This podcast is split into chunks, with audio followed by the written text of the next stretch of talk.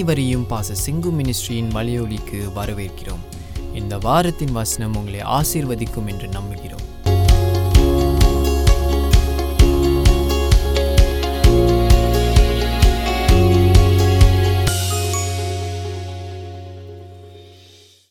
இங்க ஏழாம் அதிகாரத்தில் பார்க்குறோம். இப்போ ஒரு ஆக்ஷன் இந்த ஏழு எட்டு ஒன்பது ஒரு ஆக்ஷன் டைம் ஏசியா தன்னை குறித்து இதுலேருந்து ஆறாம் அதிகாரத்தில் ஆரம்பிச்சிட்டான். தன்னை பத்தி பேசுகிறான்.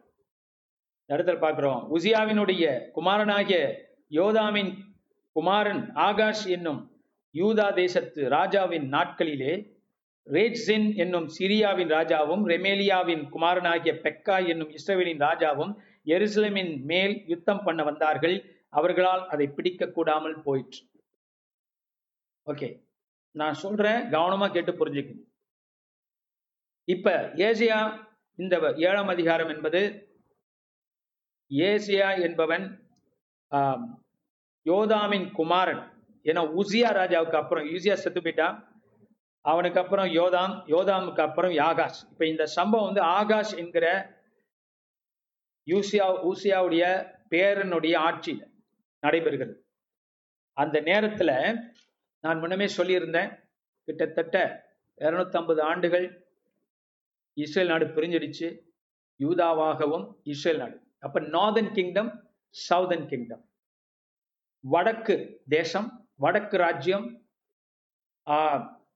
சவுத் தெற்கு ராஜ்யம். வடக்கு என்பது இஸ்ரேல். தெற்கு என்பது யூதா. ஓகே? எங்கேயாவது எழுதிக்கிங்க. பைபிள்ல எழுதிக்கிங்க. ஏன்னா ஒரே இஸ்ரேல் நாடா இருந்தது ரெண்டா பிரிஞ்சிருச்சு இதுக்கு முன்னாடியே. சரித்திரத்தில் ஓகே சாலமனுக்கு அப்புறம் புரிஞ்சிருச்சு. அப்படி வச்சுக்கோங்க. இன்னும் ஈஸியாக இருக்கும் உங்களுக்கு. கிங் சாலமன் உங்களுக்கு தெரியும். தாவீதுக்கு அப்புறம் அவனுடைய மகன் ராஜ்யபாரியம் எடுத்துக்கிறான்.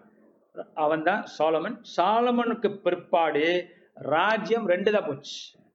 யூதா அந்த பக்கம் இஸ்ரேல். நான் இஸ்ரேல் சொல்றது சினத்துல எப்ராஹிம் என்று வரும். பைபிள்ல. ஆண்டவர் எப்ராஹிம் சொல்லுவார் எப்- எப்ராஹிம். ரெண்டு ஒண்ணுதான். ஏன்னா எப்ராஹிம் வந்து ஒரு ஒரு இனம் கோத்திரம்.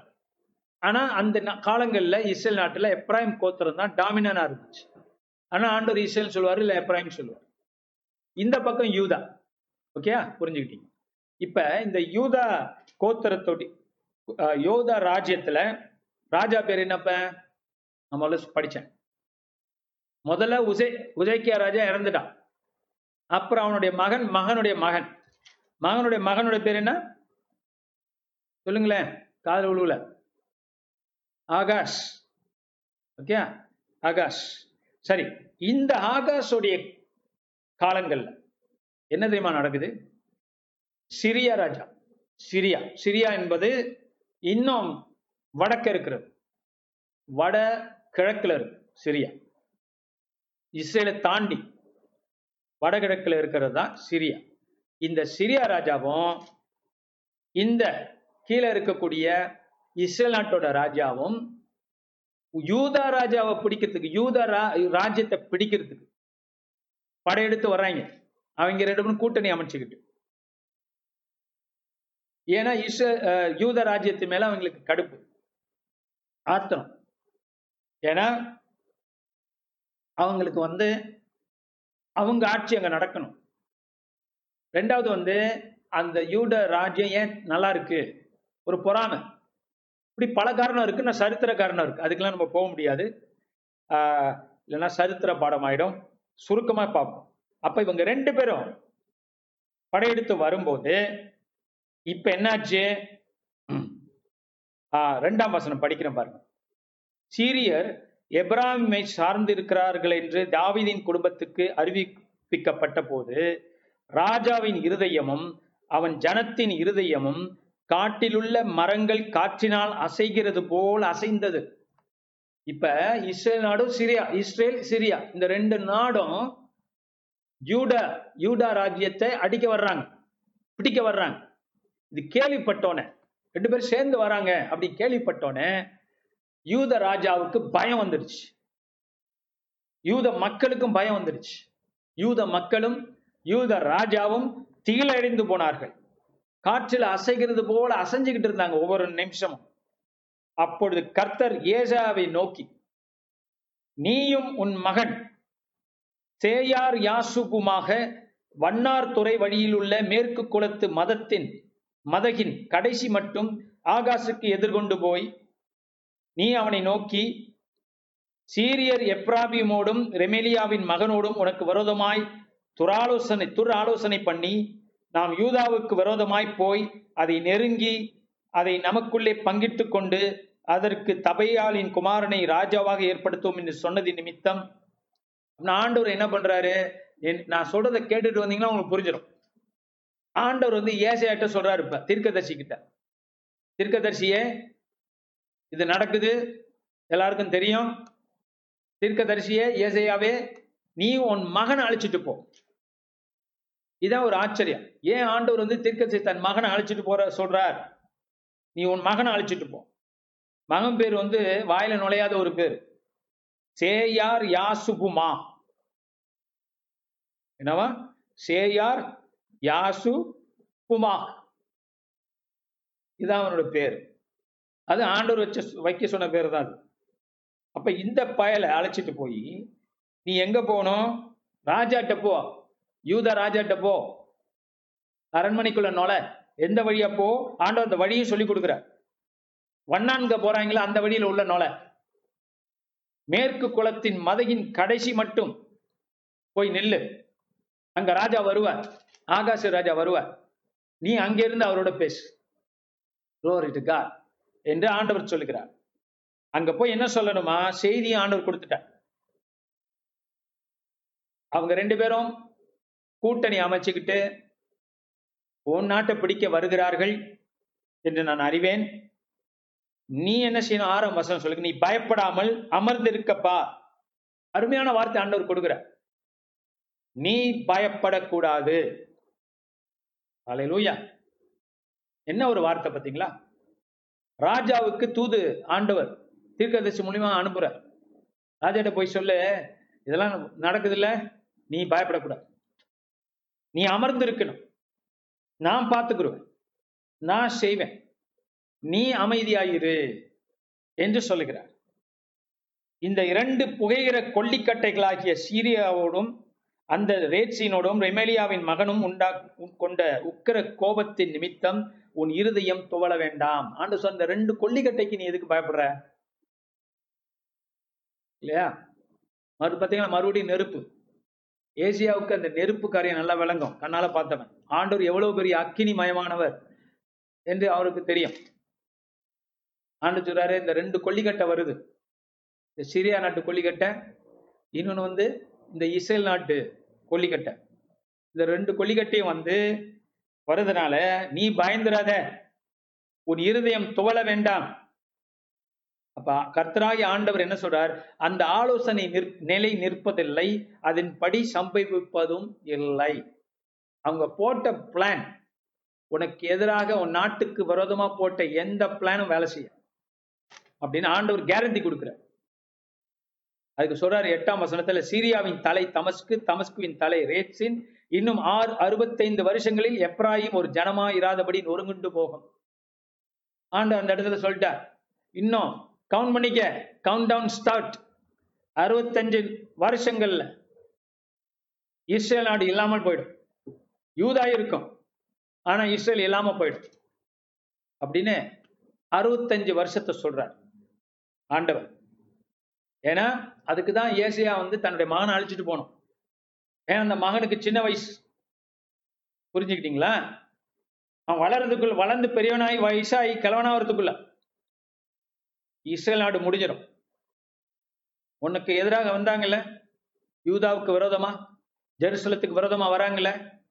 நான் அவங்கள பாத்துக்கிறேன் ஆனா டைம் இருக்கு. அறுபத்தஞ்சு வருஷம் நான் கொடுக்க போறேன் இஸ்ரேலுக்கு. அதான் எஃப்ராயிம் எஃப்ராயிம்னா இஸ்ரேல்னு வச்சுக்கோங்க.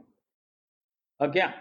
பின்னும் பத்தாவது வசனத்துக்கு போயிருக்கிறேன். பின்னும் கர்த்தர் ஆகாஷை நோக்கி நீ உன் தேவனாகி கர்த்தரிடத்தில் ஒரு அடையாளத்தை வேண்டிக்கொள். அதை ஆழத்தில் இருந்தாகிலும் உன்னதத்தில் இருந்தாகிலும் உண்டா கேட்டுக்கொள் என்று சொன்னார். அவனே நீ வந்து ஒரு அடையாளத்தை கேளு என்கிட்ட. ஆண்டவர் சொல்றார். நீ அடையாளத்தை கேளு. உனக்கு நம்பிக்கை கஷ்டமா இருக்குல்ல நம்புறது கஷ்டமா இருக்குல்ல? இவ்வளவு பெரிய நாடுகள் ரெண்டுதும் வந்து யூடா சி- கொஞ்சம் சின்னதுதான். இவங்க ரெண்டு பேரும் பலத்தோட வர்றாங்க. அவங்களுக்கு எகிப்தோட சப்போர்ட் கொஞ்சம் இருக்கு. அவங்க ரெண்டு பேரும் வராங்க. நீ அதனால நீ பயப்படுற. ஆண்டவர் சொல்றாரு நீ அடையாளத்துக்கு கேளுப்பா. அடையாளத்துக்கு. நான் கொடுக்குறேன். அந்த அடையாளம் ஆழம். நரகம் வரைக்கும் போனாலும் சரி உன்னதம்.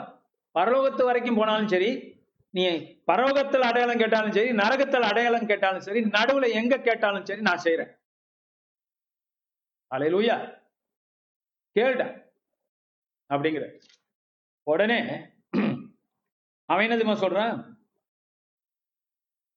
அவன் சொல்றான் ஐயோயோ நான் கேட்க மாட்டேன். கர்த்தர் நான் பரீட்சையெல்லாம் பண்ண மாட்டேன். ரொம்ப பரிசுத்தம் பாருங்க. ரொம்ப நம்பிக்கை ஆண்டவர் மேல. இல்லைங்க. வாய்நாள் சொல்றான் பயந்துட்டான். ஆண்டவர் நம்பி இப்படியெல்லாம் ஒண்ணும் செய்யாம இருக்க முடியுமா? ரெண்டு நாடு படையெடுத்து வருது. எனக்கு இவ்வளவு பிரச்சனை இருக்கு பாஸ்டர். என்ன ஆண்டவர் நம்ப சொல்றீங்களே. நான் ஏதாவது செஞ்சிடணுமே இன்னைக்கு ஏதாவது பண்ணணுமே. அந்த தவிப்புல இந்த ராஜா இருக்கிறான். நிறைய பேர் இருக்கலாம். உங்க வீடுகள்ல நீங்க இப்படி கூட இருக்கலாம். ஏதோ பண்ணணுமே. ஆண்டு சொல்றாரு அந்த ராஜாவை பார்த்து சுப் வாய முடிட்டு உட்கார் நான் பாத்துக்கிறேங்க. ஆனால் அதனாலதான் அவன் சொல்றான் கர்த்தர் நான் பரீட்சை பார்க்க விரும்பல. நான் செய்ய மாட்டேன். எனக்கு அடையாளம் வேண்டாம். அப்படின்னு சொல்லக்கூடிய ஒரு மனுஷன் இவன். ஏன்னா அதுக்கு காரணம் உண்டு. சரித்திர காரணம். என்னன்னா அவன் உள்ளத்துல ஒரு தீர்மானம் போட்டுட்டான். அவன் என்ன செய்ய போறான்? அசிரியா ராஜா இன்னொரு தேசம் பெரிய தேசம். அங்க அவன் கூட்டணி அமைக்கிறதுக்கு ஒரு பிளான் ஒண்ணுகிட்ட உருவாகிட்டு இருக்கு. இவங்க ரெண்டு பேரும் மடக்கிறதுக்கு அவன் வரணும். எதிராளியை கொண்டு வரணும். இல்லையா? அந்த மாதிரி எட்டப்ப என்ன செஞ்சான்? வீரபாண்டிய கட்டபொம்மனை கவுக்குறதுக்கு வெள்ளக்கார துறையோட கூட்டணி அமைச்சிட்டான். அந்த மாதிரி யூதா என்ன நினைச்சிட்டான்? இவங்க ரெண்டு பேரும் நம்மள அடிக்க வராங்க. இவங்கள நான் ஒரு வழி பண்ணணும். அப்படிங்கிற கோபம் வேற அவனுக்குள்ள பயம் கோபம். இந்த மாதிரி கேட்டகரியில் நீங்க இருக்கக்கூடாது. இது நமக்கு ஒரு பாடம். கர்த்தரோடு அடங்கி இருப்போம். கர்த்தர் பாத்துக்கிறானா பார்த்துக்குவார். அலலோயா பழி தீர்க்கிறது நம்மளுடைய வேலை இல்லை கர்த்தர்கிட்ட விட்டுருங்க பழி வாங்குதல் என்னுடையதுன்னு ஆண்டு சொல்லியிருக்காரு. டிட் ஃபார் டேட் வேண்டாம் நாங்க அப்படி பண்ண நான் அப்படி பண்ணுவேன். என்ன அப்படி செஞ்சாங்கன்னா நான் அப்படி பண்ணிடுவேன் நான் என்ன பண்றது? அப்படி அல்ல. உன்னால பண்ண முடியும். நீ சமாதானத்தை தேடு உடனே. சந்தேகத்தை விடு. இந்த இடத்துல அதான் நடக்கிறது. சந்தேகம். ஆண்டோர் செய்வாரான்னு. அப்பொழுது ஏசியா பதிமூன்றாம் வசனம். அவர் சொல்றாரு தாவிதின் வம்சத்தாரை கேளுங்கள் நீங்கள் மனுஷரை விசனப்படுத்துகிறது. போதாதென்று என் தேவனையும் விசனப்படுத்த பாக்குறீங்களா ஏசியா கோவம் வந்துடுச்சு என்னடா நீ வந்து தேவனை பரிசு பரிச்சை பண்ண மாட்டேங்கன்னு பெரிய பேசுற? ஆண்டவருக்கு ஆண்டவர் உனக்கு தெரியுமா எனக்கு தெரியும். சில பேர் ஆண்டவர் பேர்லாம் யூஸ் பண்ணிக்குவான். ஜி அவங்க எண்ணங்களை புகுத்துறது. அவங்களுக்கு பிடிப்பு பிடிக்காத இருக்கும். அது கர்த்தர் பேரை பயன்படுத்திக்கிறது. அப்படிலாம் இருக்கக்கூடாது. அப்படிலாம் இருக்கக்கூடாது. இந்த இடத்துல அதான் நடக்குது. ஏசி அதை ஏத்துக்கிட்டான்னு நினைக்கிறீங்களா? ஐயோ இவன் வந்து கர்த்தருக்கு முன்னால பயப்படுறான். அப்படி நினைச்சு ஏத்துக்கிட்டான்னு நினைக்கிறேன் திக்கு திட்டுறான் பாருங்க திருகதரிசி தாவிதின் வம்சத்தாரை கேளுங்கள். நீங்கள் மனுஷரை விசனப்படுத்துகிறது போதாது என்று என் தேவனையும் விசனப்படுத்துக்கீங்களா ஆண்டவர் ஒரு தூரம் என்ன அனுப்பியிருக்கிறார் அவங்களோட பேச. அப்படின்னு பேசுறான் அவன் ஆத்திரப்படுறான். அதுக்கப்புறம் ஆவியினர் நிரம்பி சொல்றான் ஆதலால் ஆண்டவர் தாமே உங்களுக்கு ஒரு அடையாளத்தை கொடுப்பார். இதோ ஒரு கன்னிகை கற்பவதியாகி ஒரு குமாரனை பெறுவாள். அவருக்கு இம்மானுவேல் என்று பெயரிடுவாள். லோரிடுகா தீமையை வெறுத்து நன்மையை தெரிந்து கொள்ள அறியும் வயது மட்டும் அவர் வெண்ணையையும் தேனையும் சாப்பிடுவார். இந்த வசனம் தான் கிறிஸ்துமஸ் கார்டில் எல்லாம் நீங்க எழுதி வச்சிருப்பீங்க. எழுதுவீங்க அல்லது வந்து சர்ச்சில் பிரசங்கமா கேட்பீங்க. என்ன வசனம் அது? அடையாளம் என்ன ஆண்டவர் கொடுக்க போறா? அந்த ராஜா கிட்ட பேசுறாரு. ஆண்டவர் என்ன அடையாளம் இது? ஏசியா பேசுறான். ஆண்டவர் தாமே உங்களுக்கு ஒரு அடையாளத்தை கொடுப்பார். இதோ ஒரு கன்னிகை கர்ப்பவதியாகி ஒரு குமாரனை பெறுவாள். அவருக்கு இம்மானுவேல் இம்மானுவேல்னா தேவன் நம்மோடு இருக்கிறார் என்று பெயரிடுவாள் அல்லேலூயா இந்த தீர்க்க தரிசன வார்த்தை ஒரு கன்னிகை இங்கிலீஷ்ல வந்து வர்ஜின் வர்ஜின் இது என்ன தீர்க்க தரிசனம் பாஸ்டர் அப்படிங்க கேட்டீங்கன்னா இந்த தீர்க்க தரிசனம் பல வகையில நிறைவேறுகிறது. இதனுடைய பூரணமான நிறைவேறுதல் கர்த்தராக இயேசு கிறிஸ்துக்குள்ள பூரணமாய் நிறைவேறும் அந்த காலங்களிலும் நிறைவேறிச்சு நிறைவேறிச்சு சின்ன வகையில். எப்படின்னா ஆக்சுவலி அந்த கன்னிகை என்கிற கிரேக் ஹிப்ரு வார்த்தை அது வந்து ரெண்டு மாதிரியும் டிரான்ஸ்லேட் பண்ணலாம். ஒண்ணு வந்து பெண் இன்னும் வந்து கன்னிகை. அப்ப இந்த வார்த்தை கன்னிகை என்பதை ரெண்டு வகையிலும் டிரான்ஸ்லேட் பண்ணும். ஹிப்ரூல இருந்து. ஓகேங்களா? ஏன்னா பழைய ஏற்பாடு ஹிப்ரூ டெக்ஸ்ட் இருக்கு நம்ம கிட்ட இல்லையா மேசோக்ரிட்டிக் டேக்ட்னு சொல்லுவோம் டெக்ஸ்ட் சொல்லுவோம் ஹிப்ரூல எழுதப்பட்டது இருக்கிறது. அந்த ஆதி காலத்திலும் இயேசு காலத்துக்கு அப்புறத்திலேருந்து இருக்கு நம்மகிட்ட. அதுக்கு முன்னாடியே இருந்து இருக்கு. ஆனால் அந்த ஹிப்ரு புத்தகத்திலிருந்து பழைய ஏற்பாடு மொழிபெயர்க்கப்பட்டு கிரேக்கத்திலையும் எழுதப்பட்டிருக்கிறது. அதுக்கு பேரு செப்டுகின்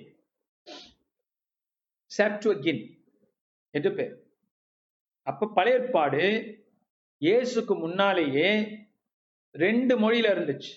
மேனா. வேற மொழிகள் இருந்திருக்கலாம். மேனா. ஒன்னு ஹிப்ரு மொழியிலும் இருந்துச்சு. செப்டகின் என்கிற கிரேக்க மொழியில இருந்துச்சு. இயேசு பெரும்பாலும் கிரேக்க மொழியோட பயன்படுத்தினார் அப்படின்னு சொல்றாங்க. ஓகே சரி ஏன் இதை சொல்றேன்னா இப்ரு மொழியில இருந்த அந்த கன்னிகைங்கிற வார்த்தை கிரேக்க மொழியில நான் சொன்ன ஹிப்ரு மொழியில பெண் என்றும் எழுதலாம் நாமல் பெண். கன்னிகை என்றும் கல்யாணம் ஆகாத பெண் என்றும் எழுதலாம்.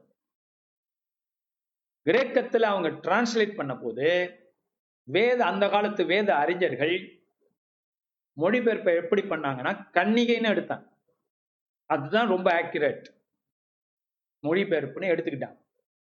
சரி அந்த காலத்துல ஏசிய காலத்துல எப்படி நிறைவேறுச்சுன்னா இந்த பையன் இப்ப பிறக்கிற பையன் சில பேர் சொல்றாங்க அந்த ஏசியாவுக்கு இன்னொரு குழந்தை இருக்கலாம்.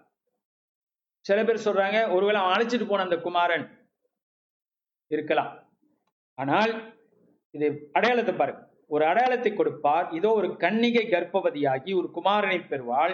அவருக்கு இம்மானுவேல் கடவுள் நம்மோடு இருக்கிறார் என்று பேர் தீமையை வருத்து நன்மை தெரிந்து கொள்ள அறிவு வயது மட்டும் அவர் வெண்ணையையும் தேனையும் சாப்பிடுவார்.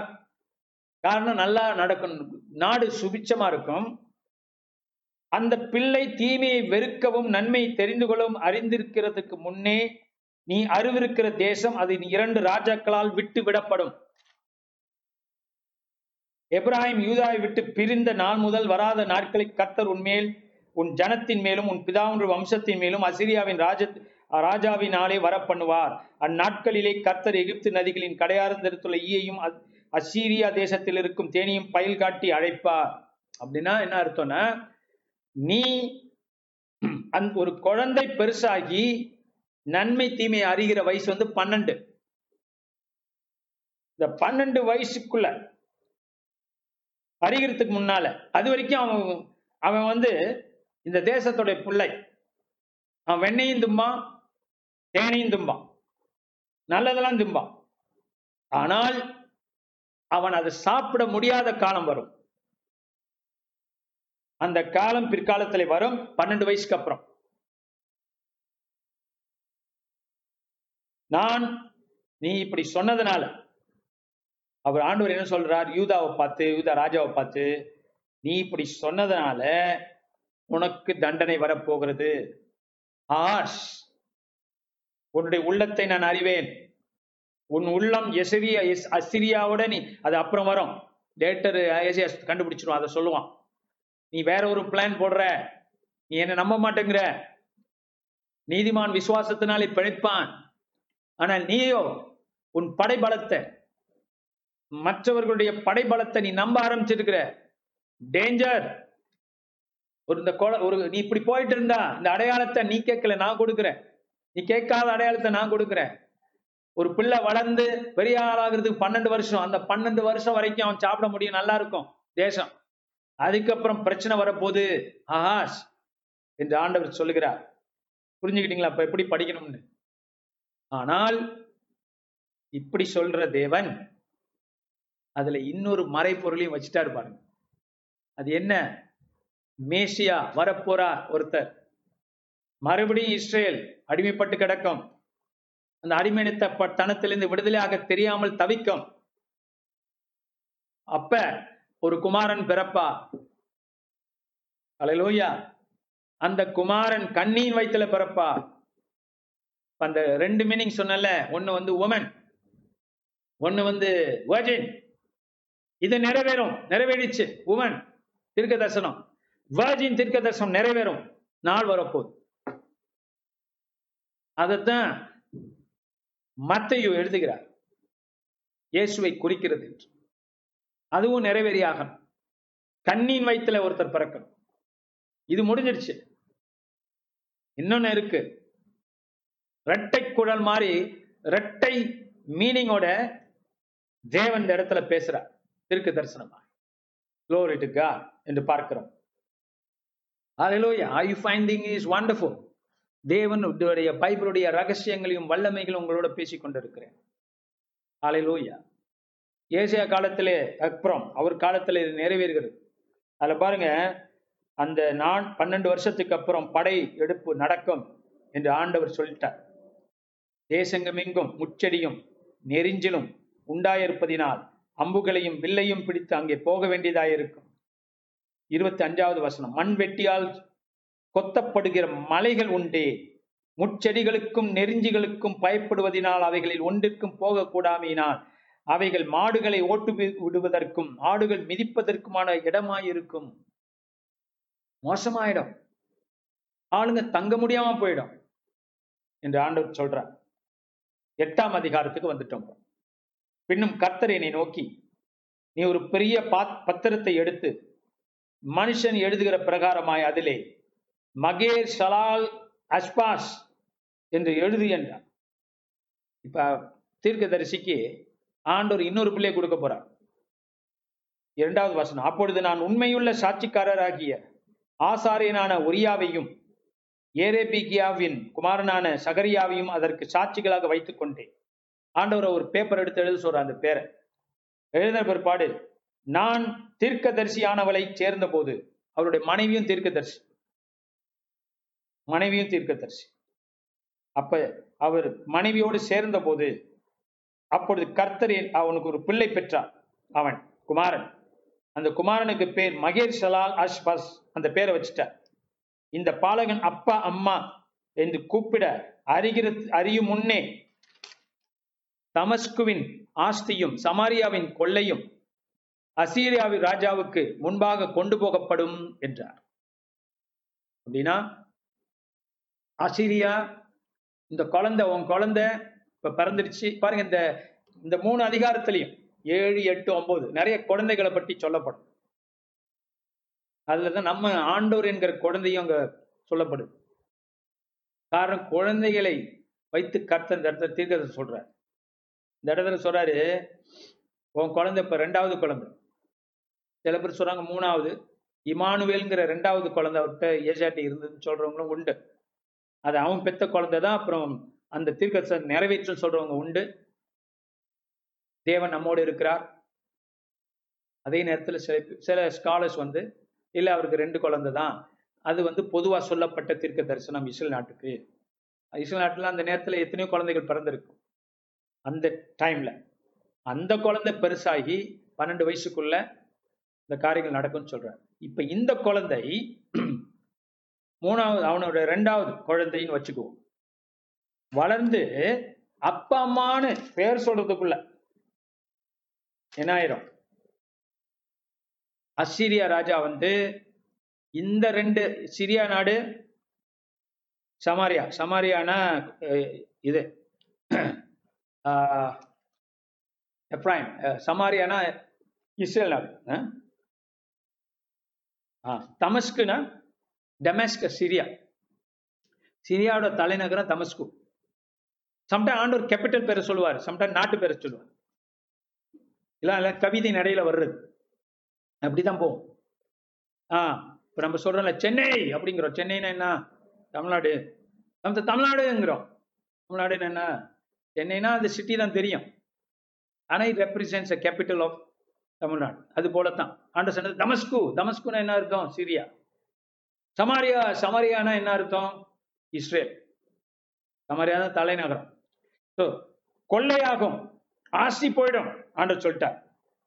ஆறாம் வசனம் இந்த ஜனம் மெதுவாய் ஓடுகிற சிலோவாவின் தண்ணீர்களை அசட்டை பண்ணி ரேட்சீனையும் ரெமேலியாவின் குமாரனையும் சார்ந்து சந்தோஷிக்கிறபடியினால் அங்க ரெண்டு பேரும் யார நம்பி இருக்கிறாங்க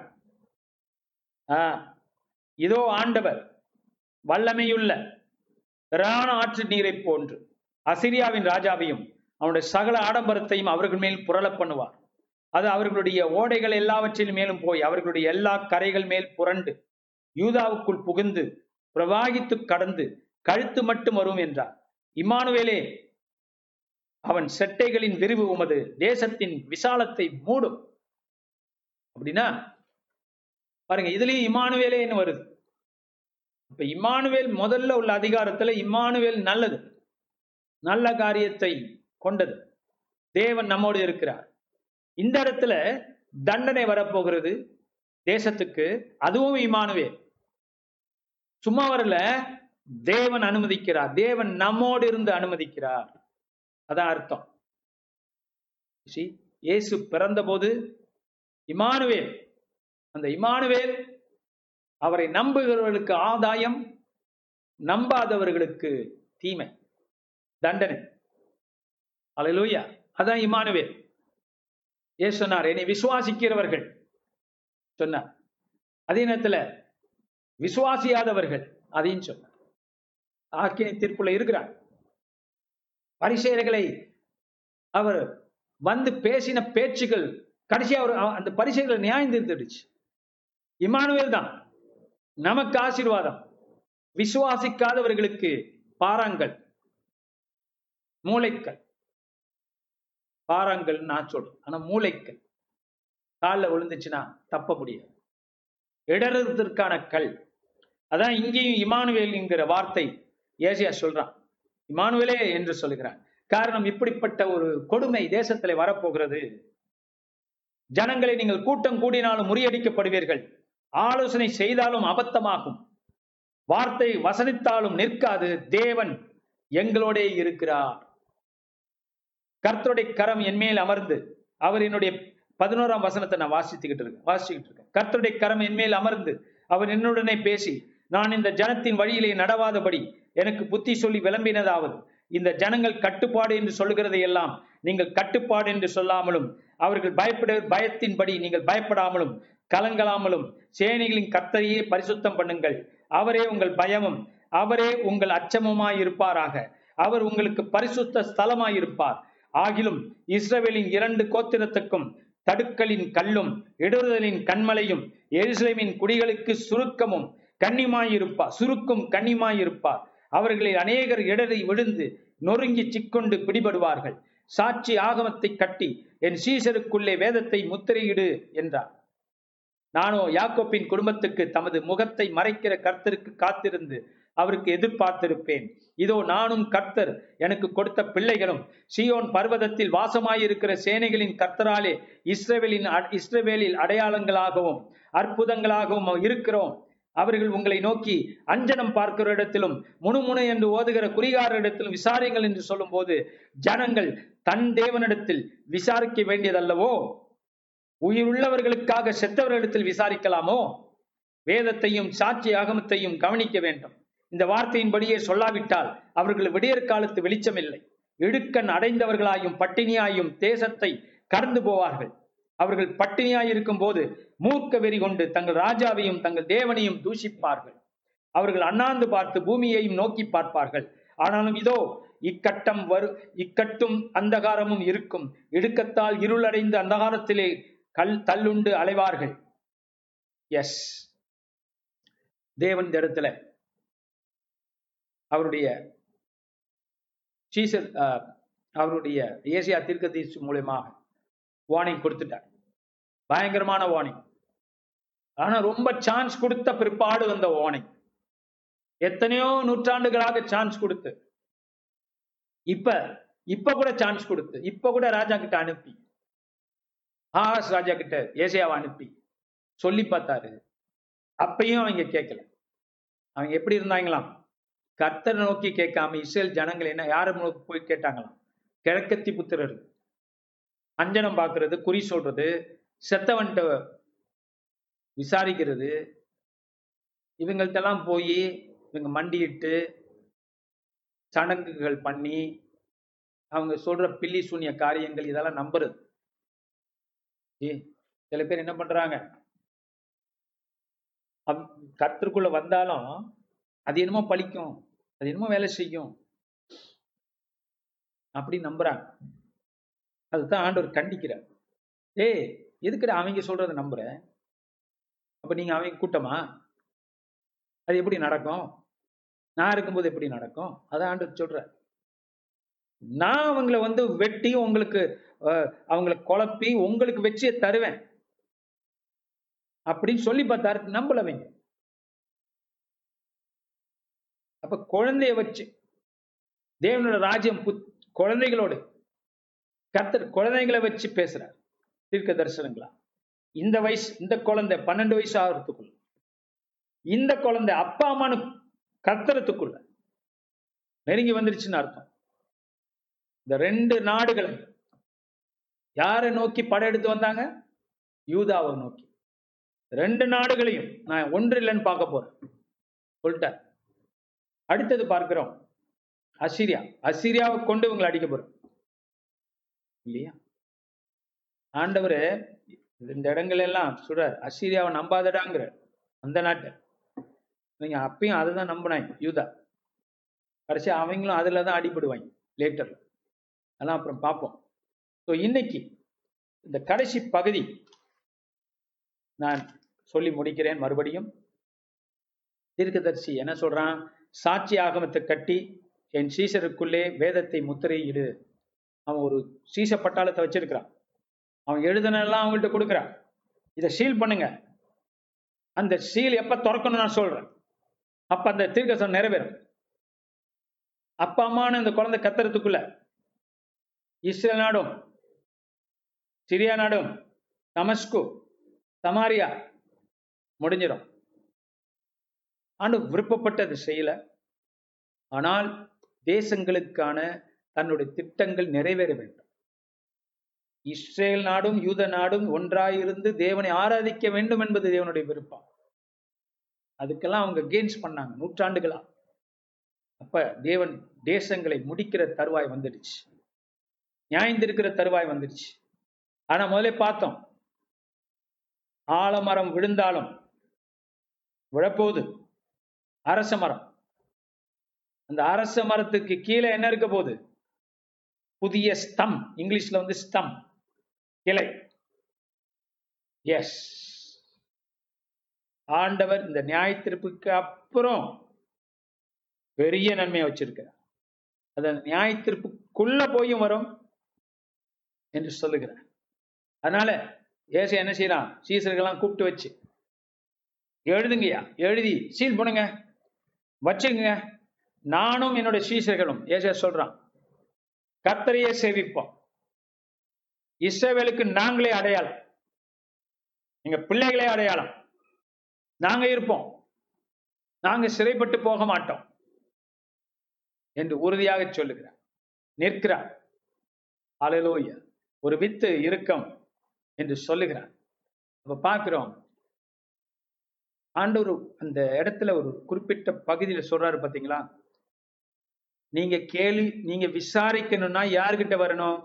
தேவன்கிட்ட வரணும். ஆளாள்கிட்ட போய் விசாரிச்சீங்கன்னா உங்களை உசுப்பேத்தி விட்டுடும் விசாரிச்ச விசாரிக்கணும்னு யார்கிட்ட வரணும்? தேவன்கிட்ட வரணும். டைரக்டா வரணும். அப்ப ஆண்டவர் உங்களோட பேசுவார். அதை விட்டுவிட்டு அஞ்சனம் பார்க்கறது குறி சொல்றது இதெல்லாம் போய் நம்பிக்கிட்டு இருந்தேன் அவங்க பார்க்குறாங்க அவங்க பார்க்கறதுனால தண்டிக்கப்படுறாங்க. நீங்க ஏன் பார்க்குறீங்க நீங்க அதை நம்புறீங்க. அப்போ உங்க மைண்ட்லயும் கோளாறு இருக்கு.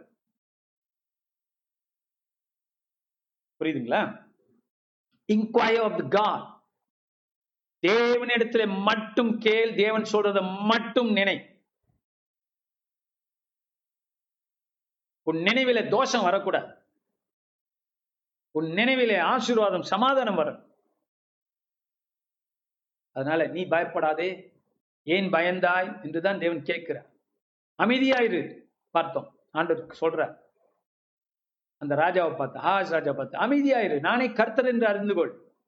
என்ன யுத்தம் வந்தாலும் எப்படி வந்தாலும் உன் படை தோற்காது. உன்னை தோற்க விட மாட்டேன். அலலூய இதுதாங்க ஆண்டவர் நம்மோடு பேசுறார். விசுவாசம் உள்ள சந்ததி. அந்த அரச மரத்துல வளரும் கிளை நாம்.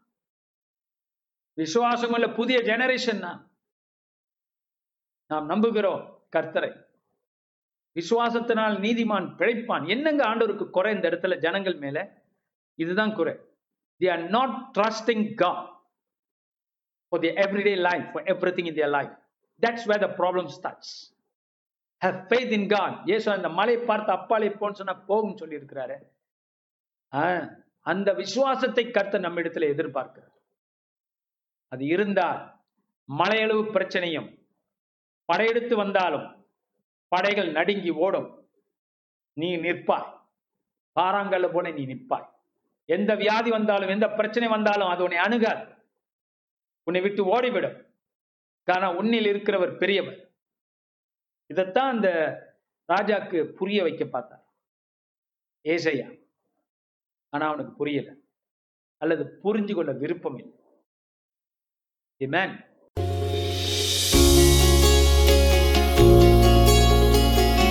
இந்த வாரத்தின் பிரசங்கத்தை கேட்டதற்கு நன்றி. மீண்டும் வெவ்வேறு செய்திகளை கேட்க பாச செங்கு மினிஸ்ட்ரிஸ் டாட் காம் என்ற இணைய பக்கத்திற்கு செல்லலாம். அடுத்த வாரம் உங்களை பாச செங்கு மினிஸ்ட்ரியில் சந்திப்போம்.